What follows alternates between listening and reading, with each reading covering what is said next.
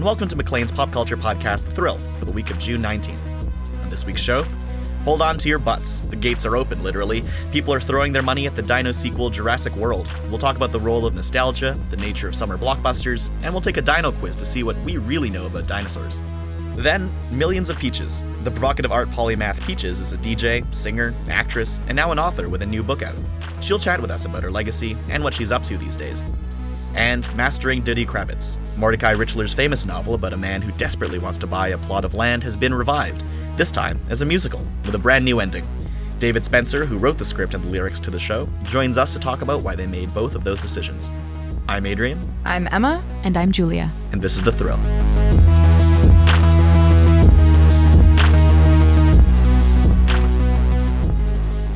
Jurassic World is the reboot of the Jurassic Park series of films about a world where humans have made dinosaurs alive again.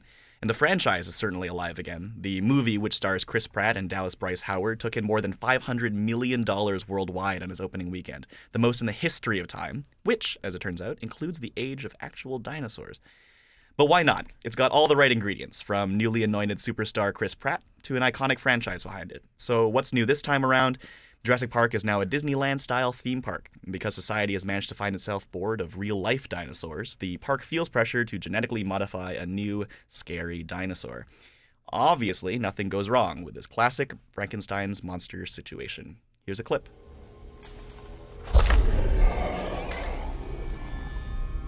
Oh, white. You never told me it was white.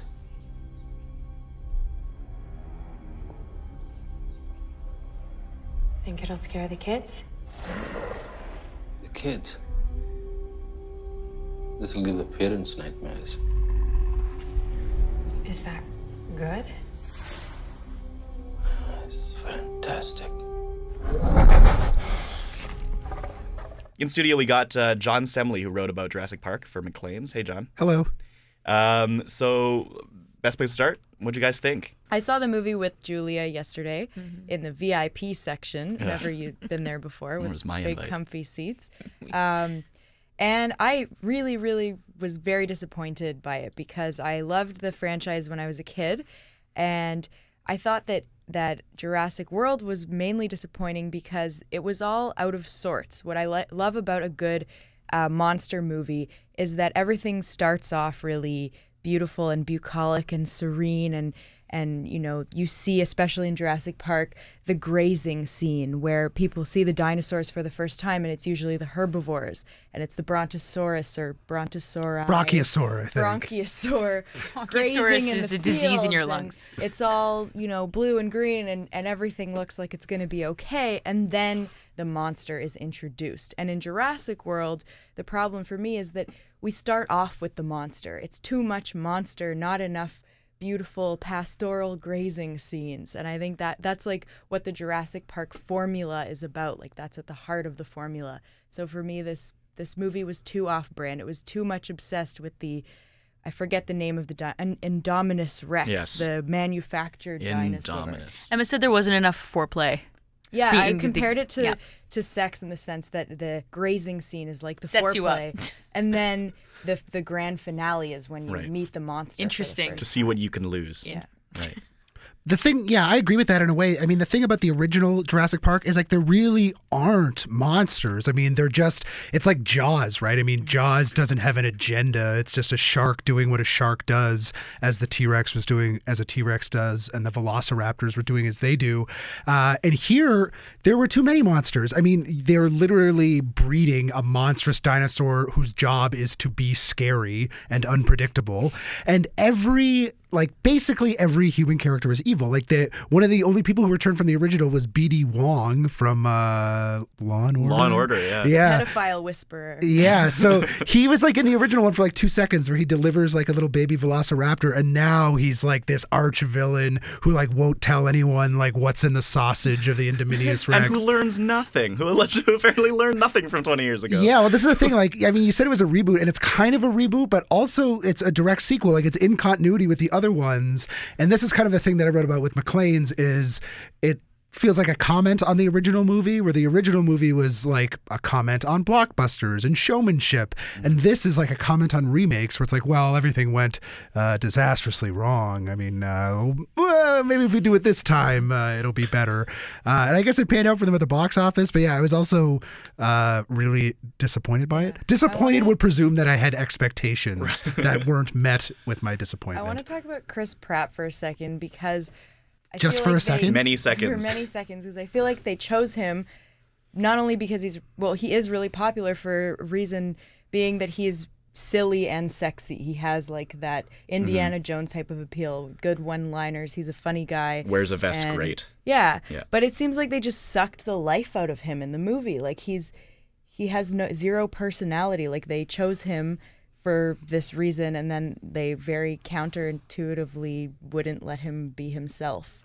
Yeah, I mean, to me, it felt like sort of an audition reel for the Indiana Jones movies that he's Mm-hmm. supposed to be in, down to the vest, and even him kind of tuck rolling under doors at the last second.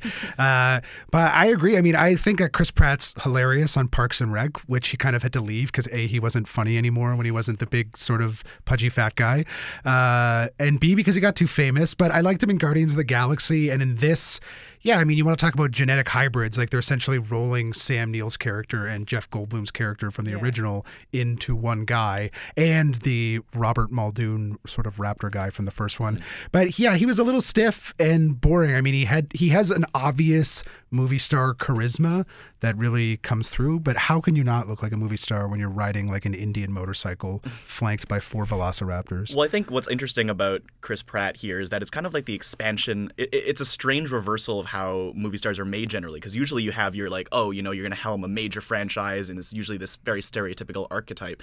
But he's different because he did the hard stuff first. Arguably, it's it was it's hard to be a character like he was in Guardians of the Galaxy, where he is a tough guy but also funny and and he, you know as this like lovable buffoon and all this stuff. And now he's like his expansion of range, which for like a lot of actors is like the thing you try to do. For him, that's be like a soulless character, which is kind of interesting thing, right? Yeah, I mean, I feel like the hardest thing with movie stars. I mean, I think a lot about George Clooney, and it's like how people saw something in George Clooney in the sort of 90s if they had no idea what it was. So it's like, let's make this guy Batman. Let's put him in a vampire movie. Yeah. Let's just do whatever. He has an obvious quality. And it wasn't until later that that sort of Clooney movie star, blue eyed salt and pepper thing kind of came out. Uh, but with Chris Pratt, I mean, I agree that Guardians of the Galaxy was like a perfect role because here, you know, basically all they had to do was literally mold him into shape to play Star Lord. But with this, it does feel like those sort of interesting edges are being sanded off a bit.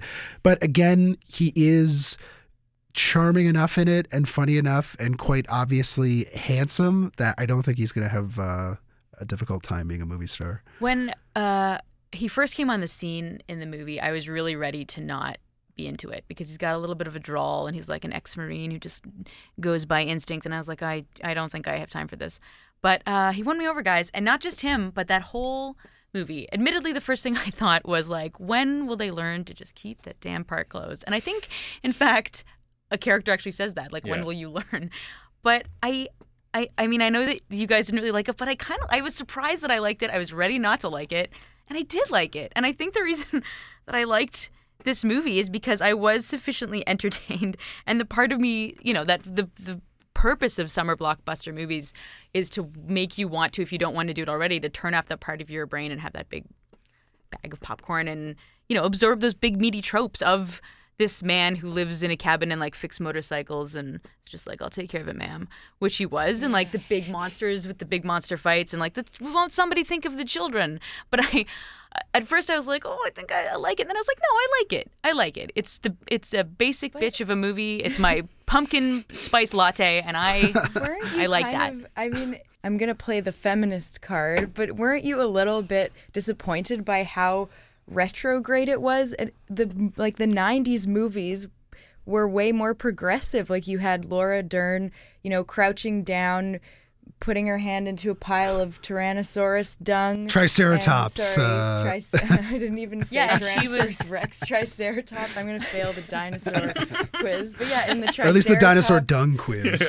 dung, which is a part of it. and sh- and in and she was dressed like the crocodile hunter. yeah, and in Jurassic World, the heroine, it's like a Fay Wray character, Her yeah. that, she's wearing high heels the whole time, and when Chris Pratt comments on her, you know, stupid shoes. Instead of taking them off, she just unbuttons her shirt. She leaves the shoes on the whole time, even when she's doing again the Goldblum thing with the flare Yeah, luring yeah, the. T Rex. She's wearing high heels. They do And- a close shot of it. But I She's think- running in those heels. First of all, I don't know when it was that we started measuring feminism by amount of dung in hand, but, but I also Jurassic think Park, sure. only. I guess it was specifically the 90s, I would but say I would just let me interrupt you for a second.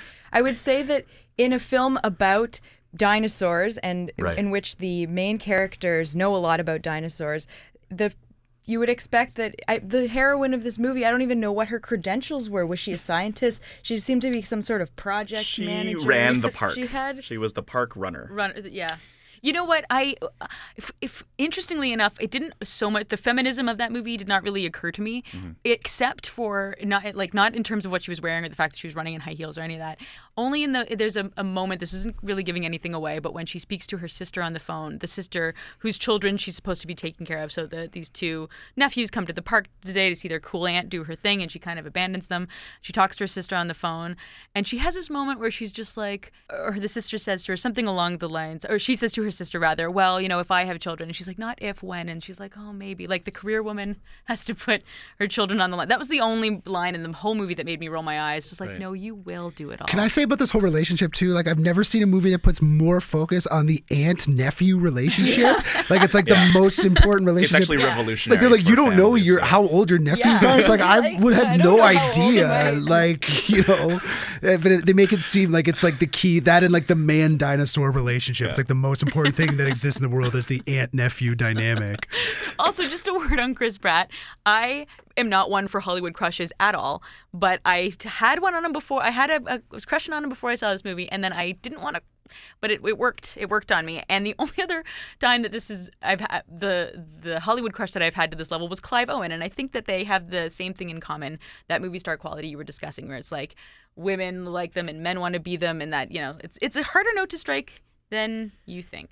I, I want to return to Emma's point about the the the the problematic quality of some of the movie never because used that word, sure, but okay? you Emma's know, hate least favorite word is there are there problematic. is I mean there is the certainly Dal- uh, Dallas Bryce Howard's character has some issues with it in in how like profoundly just weak and followy she is. But also there is there is one scene uh, that really bothered me that I just couldn't explain which is there is a character who is sort of like a minor character. You'll know it when you see it uh, who gets killed. I mean many people get killed but her her killing is gratuitous doesn't make it like just illogically gratuitous. I didn't know how that how that followed. It's just part Are you of the talking about the, the secretary, like her assistant is- or whatever? I don't know I, I, don't know if we can say completely that Should we? disagree. I think that people are up in arms about the fact that she was killed in such a dramatic and grotesque way because she's a woman and we never see women die like that. And I think I believe Honestly, in didn't equal opportunity mauling. I think that it's totally fine. And if she was a guy, like it Yeah. would have I'm into been that. an awesome death. yes Like, I mean, that to me was the equivalent of the lawyer getting eaten on the toilet. Everything goes back to poo and toilets so this today. time the lawyer was a hot chick, and that's yeah, the most annoying, obnoxious characters always get it worst.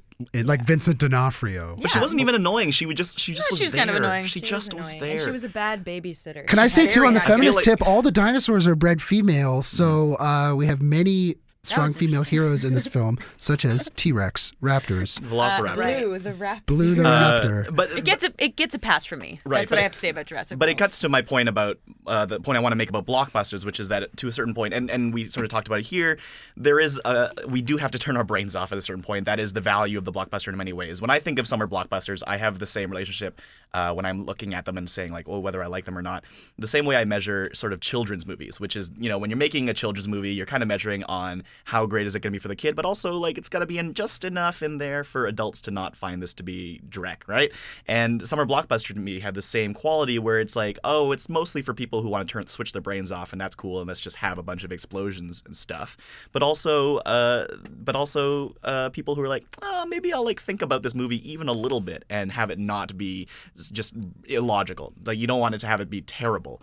And that's the kind of is that that to me is the tricky balance between the summer blockbuster and not. What, what do you guys think about the rules of the summer blockbuster? I think it's totally arbitrary. Like I don't understand. Like people always talk about summer blockbusters, but it's like because there's the sun is out longer. Like all movies have to be different for four months. Yeah. Like I, I think air conditioning. Yeah, I mean the whole thing about turn your brain off. I mean, I always find that to be a little fallacious because my sense is that most of the people who are bringing this movie to like a half billion dollar gross, like they're not like tottering out of astrophysics labs and like need to unwind. It's just like audiences who like generally go to this stuff exclusively. And I like big dumb movies and I like them a bit better when the messaging, however incidental, is smart, which this wasn't. Uh, I mean, I don't know. I liked the Star Trek Into Darkness movie where it was all about like drone warfare at a weird level and stuff like that. And I think the movies can do that and like while still being entertaining. Uh, but this, I don't know, didn't have anything like that. Maybe I just can't turn my stupid brain off. Dumb yourself down. Do blockbusters need to have a message though? It seemed like this one sure did. This one was it was so obsequious. Yeah, obsequious. entertainment. No, the message was so insincere. Like even the director was like, "This is a movie about how they want us to make everything in Hollywood bigger, louder, Right. and dumber and more mean." As it's like, Chris well, Pratt that's drinks from a Coca-Cola bottle. yeah, and it's like that Uh, is exactly what this movie is. Plus, it's got like Jimmy Buffett Margaritaville branding and like Starbucks logos all over it. So like you can't really have your you know Jimmy Buffett margarita and sip it too. you know, like you can't say that this is a movie about how Hollywood is like big and bad and obnoxious while making a big bad obnoxious movie. But it's also like, think. oh, animals are people as well. Like it was, uh, if you if you thought this was terrible, you should check out SeaWorld. Like that's, I'm surprised someone at the end didn't just go like, hey, here's some things you should know about SeaWorld. But the, the good thing about Jurassic Park within the fiction of the film is probably put SeaWorld right out of business. No one would care about Shamu and his pals anymore. I wouldn't, yeah, I you gotta wouldn't get think. Indominus Shamu. Wasted away again in Margaritaville. Searching for my lost shaker salt. So Jurassic Park did a lot of things right, mostly in regards to money. But what it didn't do great uh, was knowledge of dinosaurs, the original film. Uh, and so uh, Amanda Shendruk here at Maclean's put together a little dinosaur quiz uh, to see what you actually know about dinosaurs because that film didn't quite do it. Uh, so I'm gonna see, so I'm gonna ask you guys, uh, starting with let's say Emma, uh, Alright. some questions. Here Obviously, the most knowledgeable about dinosaurs here. Take it away the title. So Emma, from what time period were the majority of the dinosaurs in Jurassic Park? Was it Cretaceous, Triassic, or Jurassic? Well, I feel like I should say Jurassic because it's called Jurassic Park, but it's a trick question. Oh, you saw right through it. So I'm gonna say one of the other ones, the names of which I've forgotten. Forgot by now, immediately. But I'm gonna go with the first one. Which I think was Jurassic. No, Cretaceous. No, no, That's okay. right. Cretaceous? isn't? That's gonna end up being like some shellfish thing. Cretaceous actually is correct. Oh, you did it. Uh, a more accurate mon- uh, moniker for the franchise would be Cretaceous Park. The majority of the dinosaurs on the island did not exist in the Jurassic period at all. Uh, favorites like the Tyrannosaurus rex and the Velociraptor didn't show up until the late Cretaceous period. So nailed it, Emma. Congrats. Nice. Gold star. Uh, all right, John Semley, subscriber you said to Dinosaur, Dinosaur Magazine. magazine. If you guys remember that, it used to come with little pieces of a T Rex skeleton every issue. Then you could uh, my, build the T. Not a life size one, obviously, a scale model. Life size. Obviously. That is value added. Uh, John, in the franchise, the Velociraptor is as tall as a grown human. In reality, they were closer in size to what? Is it an ostrich, a sparrow, a turkey, or an emu? Well, ostrich and emu. I feel. Uh, I would say. Negligible height difference, sure. I would say uh, an emu. An emu is incorrect. Is it an ostrich? Oh, Dinosaur Magazine. We need our radio sounds like wah, wah. I didn't subscribe to Ostrich magazine. What's the correct one? The correct answer is turkey. What? Really? Unfortunately for science, a turkey with teeth doesn't sell blockbusters. Or maybe it would. I actually don't know. I would watch a turkey teeth. Not me. No? Okay. But put, throw Chris Pratt in it. It's all good. Uh, Julia, you get an easy one uh, that is just true or false. Uh, so, Julia, true or false? Did they get it right or wrong? The dinosaur eggs carefully incubated by InGen scientists were similar in color to modern day chicken eggs. True or false? Right or wrong? I'm gonna say. I'm gonna say false because how do they know what color a dinosaur's egg is? Great point about dinosaur eggs, Julia. When the film was made, scientists were unsure whether dinosaur eggs had any color at all. However, a discovery from literally just last month suggests that at least some town. dinosaurs laid colorful blue-green eggs. Ooh. Like So- a robin. Yeah, like yeah. So Well- take that. So we should not be calling it robin's eggs anymore. We should call it Dino egg blue. Dino egg blue. Uh, so we've all what we learned from this experience, I think, is that Dinosaur Magazine was perhaps not a sound investment. Yeah, or or that You've been hacked. definitive Raptors are too tiny. turkey turkey sized. Well, I Uh, learned something. yeah. Every day's a, a school day here at this realm. Yeah. Well, thanks for joining us, John. yeah, no problem. Thanks for having me.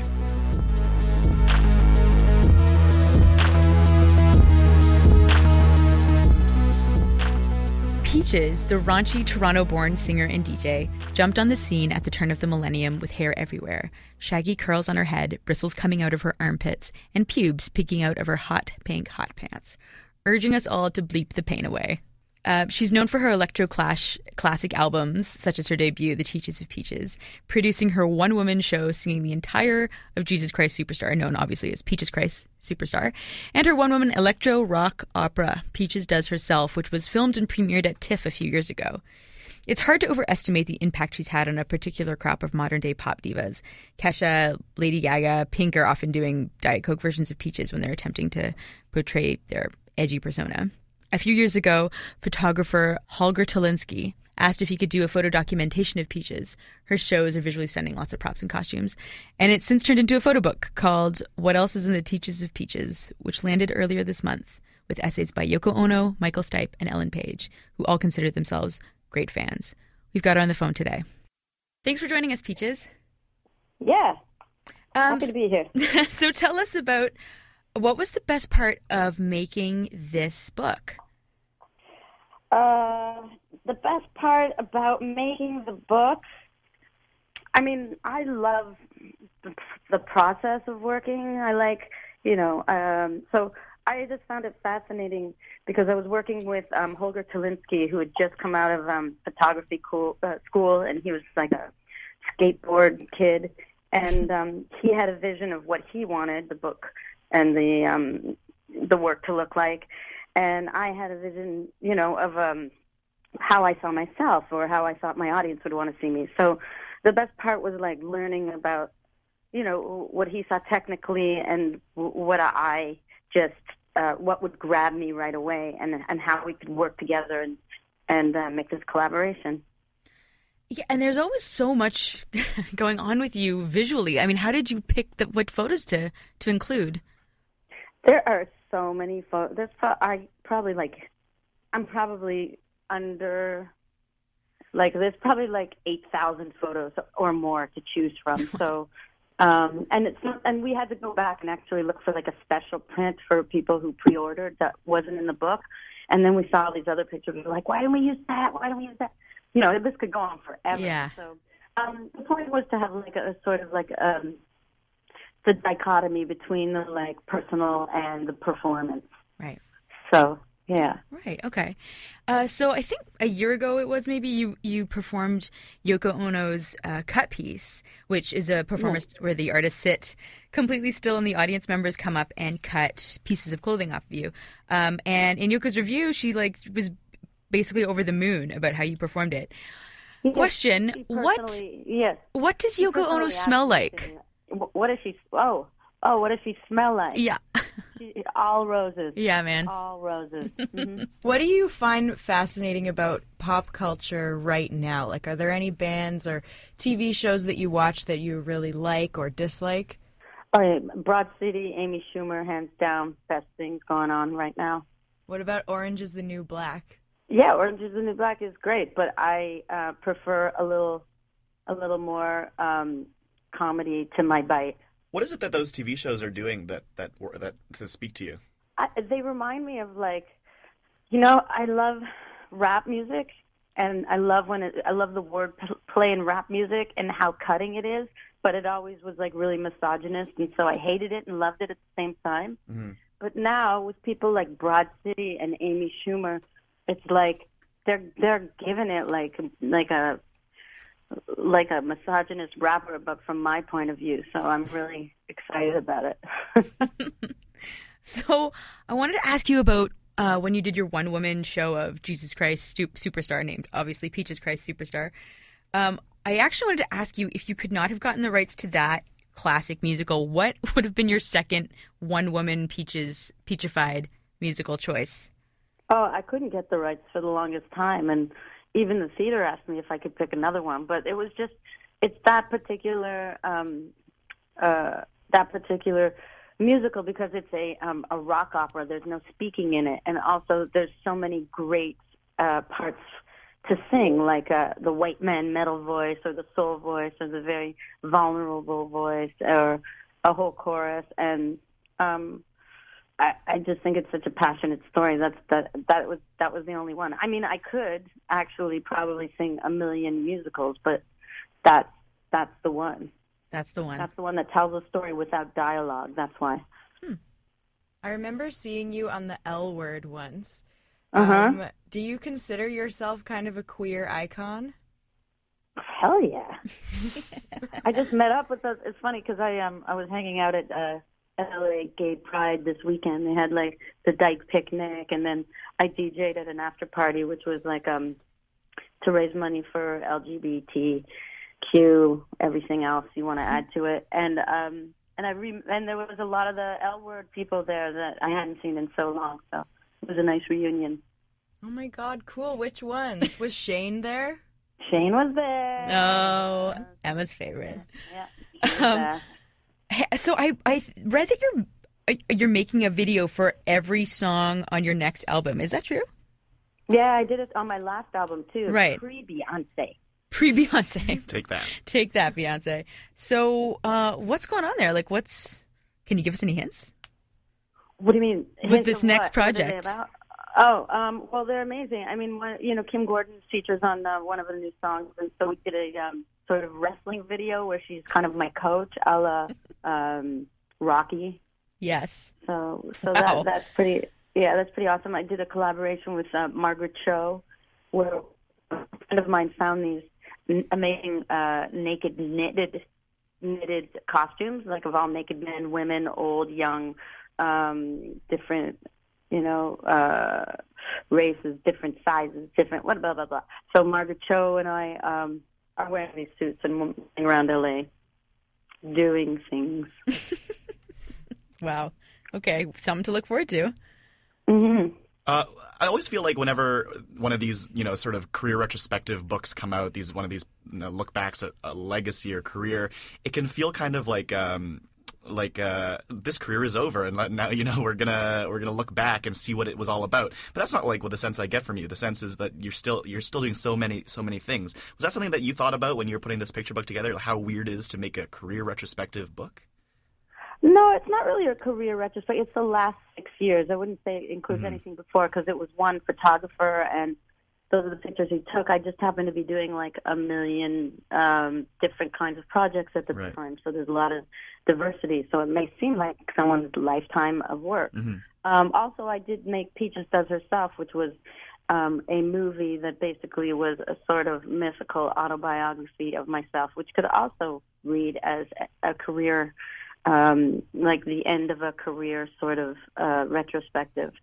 So maybe my maybe my new art is just to make retrospectives of my art. I'll just continue making retrospectives of the retrospectives. Um, I also read uh, you gave this interview uh, to the Guardian back in 2006, and you talked about how you really wanted to infiltrate pop culture. And I was interested by that because when you- when you think of pop culture, you have, you sort of think of this kind of uh, almost a monoculture, the idea that you have to be a certain way to be in pop culture, and that's so clearly not true of you. You know that that you are so you know there's certain uniqueness about you. Uh, so I mean, how do you reconcile those two things: the keeping your identity and also this desire to to infiltrate pop culture, as you say? Well, the point of me wanting to infiltrate pop culture was to expand it and real and let people realize that pop culture does not have to be so homogenic or or so you know what it, it I mean pop culture in that way only exists as, as maybe um, sort of a, a way of of selling. So I I love when I infiltrate pop culture because it seems like then it's expanding. You know, like me being my song being on South Park in a very um, in a part that's definitely expanding pop culture, or um, whenever my music has been used in, in different shows or magazines or things like that, which is which is great.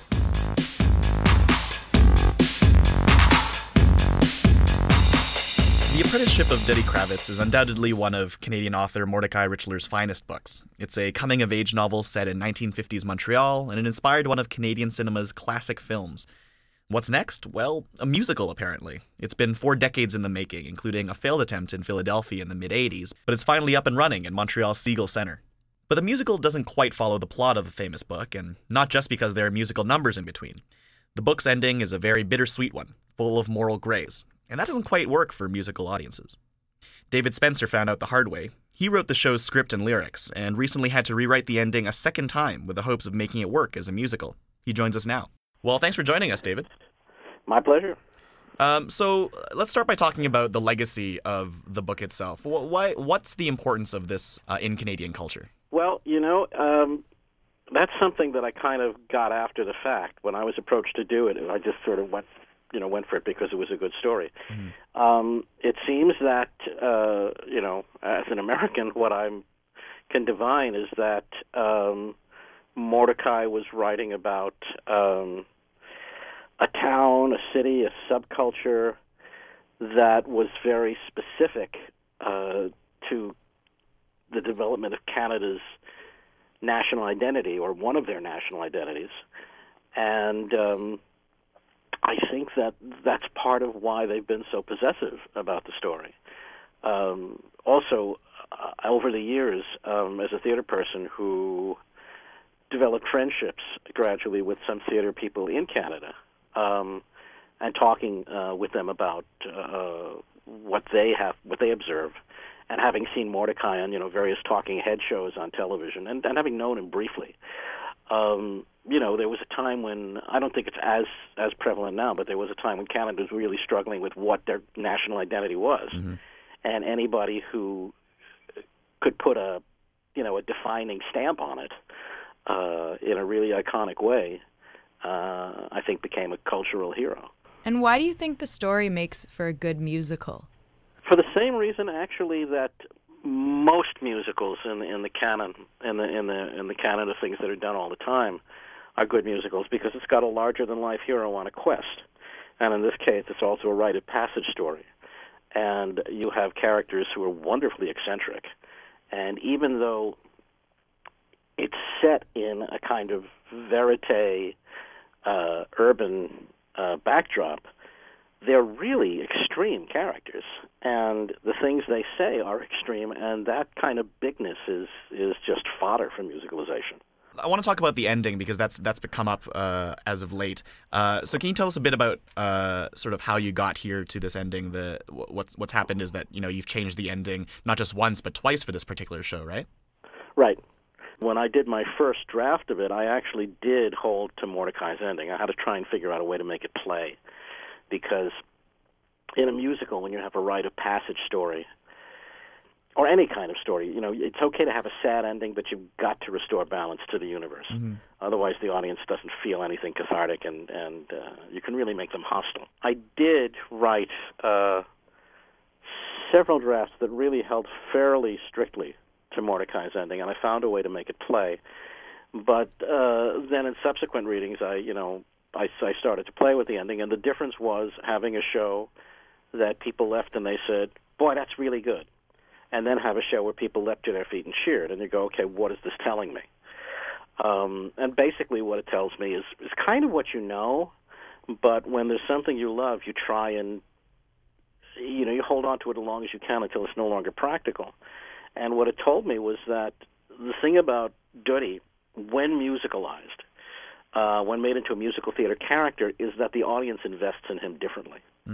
Um, because that kind of storytelling, it compresses things, it elevates things, it, it, it, it heightens the sense of, of atmosphere, and, and it heightens the investment. It just does. And when you're on a ride with somebody, and the, the other thing is that with this musical, you're not looking at Duddy the way you look at somebody like Sammy Glick or Sidney Falco and going, "What a despicable thing he's doing." If you do it right, what the audience is going, "Oh God, please don't do that," you know, because they're invested in having him make the right choice. So, um, but this second ending, I mean, this this new ending that we came up with in rehearsal, which was really Austin's um, uh, notion. Um, you know, it, it, it's sort of do the same thing, have Virgil be an agent of forgiveness, but later rather than sooner. It actually allows us to do both things. You know, take Duddy right to the brink, and then give him a chance to choose again. So that and and and it just seems to be the catharsis that a musical theater audience demands, and heaven knows the audience response that we're getting seems to bear it out. We've had. Um, you know, now that we're open, I guess I can safely say this. Uh, every single audience, they're leaping to their feet uh, at the button at the end of the opening, at the end, excuse me, at the end of the closing number, uh, and half the time they're doing it before the house lights come up for the curtain call. I've never seen anything like that before. You know, uh, uh, it's, it's extraordinary. So um, you talked about reworking the ending, which kind of gives Duddy a sense of redemption at the end, but it, it is a different ending than um, Richler intended. And I'm I'm curious as to uh, that uh, that you you obviously wrote and this ending um, after the author Well, died. the Philadelphia, the Philadelphia version, um, as I said, was not my script. Um, Right. And um, Sorry, I'm referring to this one. I actually, I actually, you know, it, it played. It was okay, but it just didn't. It just didn't give uh, the musical the sense of catharsis. Right. Um, I've also, you know, spoken to people who are great fans of both the novel and the film, um, and I've read some criticism about it that that also feels the ending is something of a cruel throwaway, and that's certainly how I experienced the book when I read it. So it's it really is in a tradition of uh, uh, understanding that a musical is not a novel, is not a film. They're all different forms of storytelling, and they all have different needs. I just wanted to ask you, how do you feel about the fact that you're never really going to get the original author's blessing with this ending? How does it sit with you? Um, I don't necessarily think that's true because I knew Mordecai during when we did the first version, and um, we had a conversation, uh, post post mortem conversation, uh, the four of us, Austin, Alan, me, and Mordecai, and we were in a diner, and he was seeming very fatigued at what we'd been through, and he admitted. Uh, finally, he said that the reason that he held on to the ending so tenaciously is that he feared that if that ending came through in a musical with his name on it, that people in the literary community would think less of him. And I was kind of stunned to hear that, you know, and, and, and I was much younger and much shyer about saying certain things, but, you know, all these years later, what I would have, you know, the, the uh, there's a French expression, I forget what it is, but I think it means uh, words on the stairway, you know, the things you wish you could have thought as you were making your exit. And uh, what I would have said to him uh, is, you know, Mordecai, I, I understand that's a very real concern in terms of your emotional well being, but it's the lousiest reason to make a decision for what you are or aren't going to do in a musical. Uh, or in any in any work of art, you know, uh, uh, you know, because basically, also, I happen to think that uh, you know if you make a creative decision that gives you something that achieves what it needs to achieve, most of your colleagues uh, who aren't uh, besotted with Schadenfreude are going to say, "Good for you." So you feel he'd be fine with it? You know, at this point, um, you know, I can't say how he would behave now. You know, if he were still around. But having seen him make that admission and then let go and stop insisting that any adaptation has to stick to that ending, which did happen in his lifetime, I think he finally resigned himself to the fact that it's another form. And I, I, I do happen to think that what he said was, you know, okay, they have to do what they have to do. And I think at that point he knew we were going to uh, start taking liberties with it. So um, I can't, you know, it would be presumptuous of me to say absolutely what he would say if he were still alive. But I also know the process of letting go happened within his lifetime. Okay. Thank you so much. Yeah, It's thanks for having thanks for coming on, David. Thank you. You bet. Thank you. Well, that's it for this week. Leave us a rating or a comment on iTunes, or drop us a comment on the site. If you like this, make sure to check out our politics podcast on The Hill. You can also hear some of our columnists, like our very own Emma Teitel, read their work at Maclean's Voices. Both are on iTunes and Stitcher. Our theme song is by Young Clancy. You can follow Emma on Twitter at Emma Rose Teitel. You can follow Julia at Julia Del J, and me at Adrian. Lee. Thanks for listening.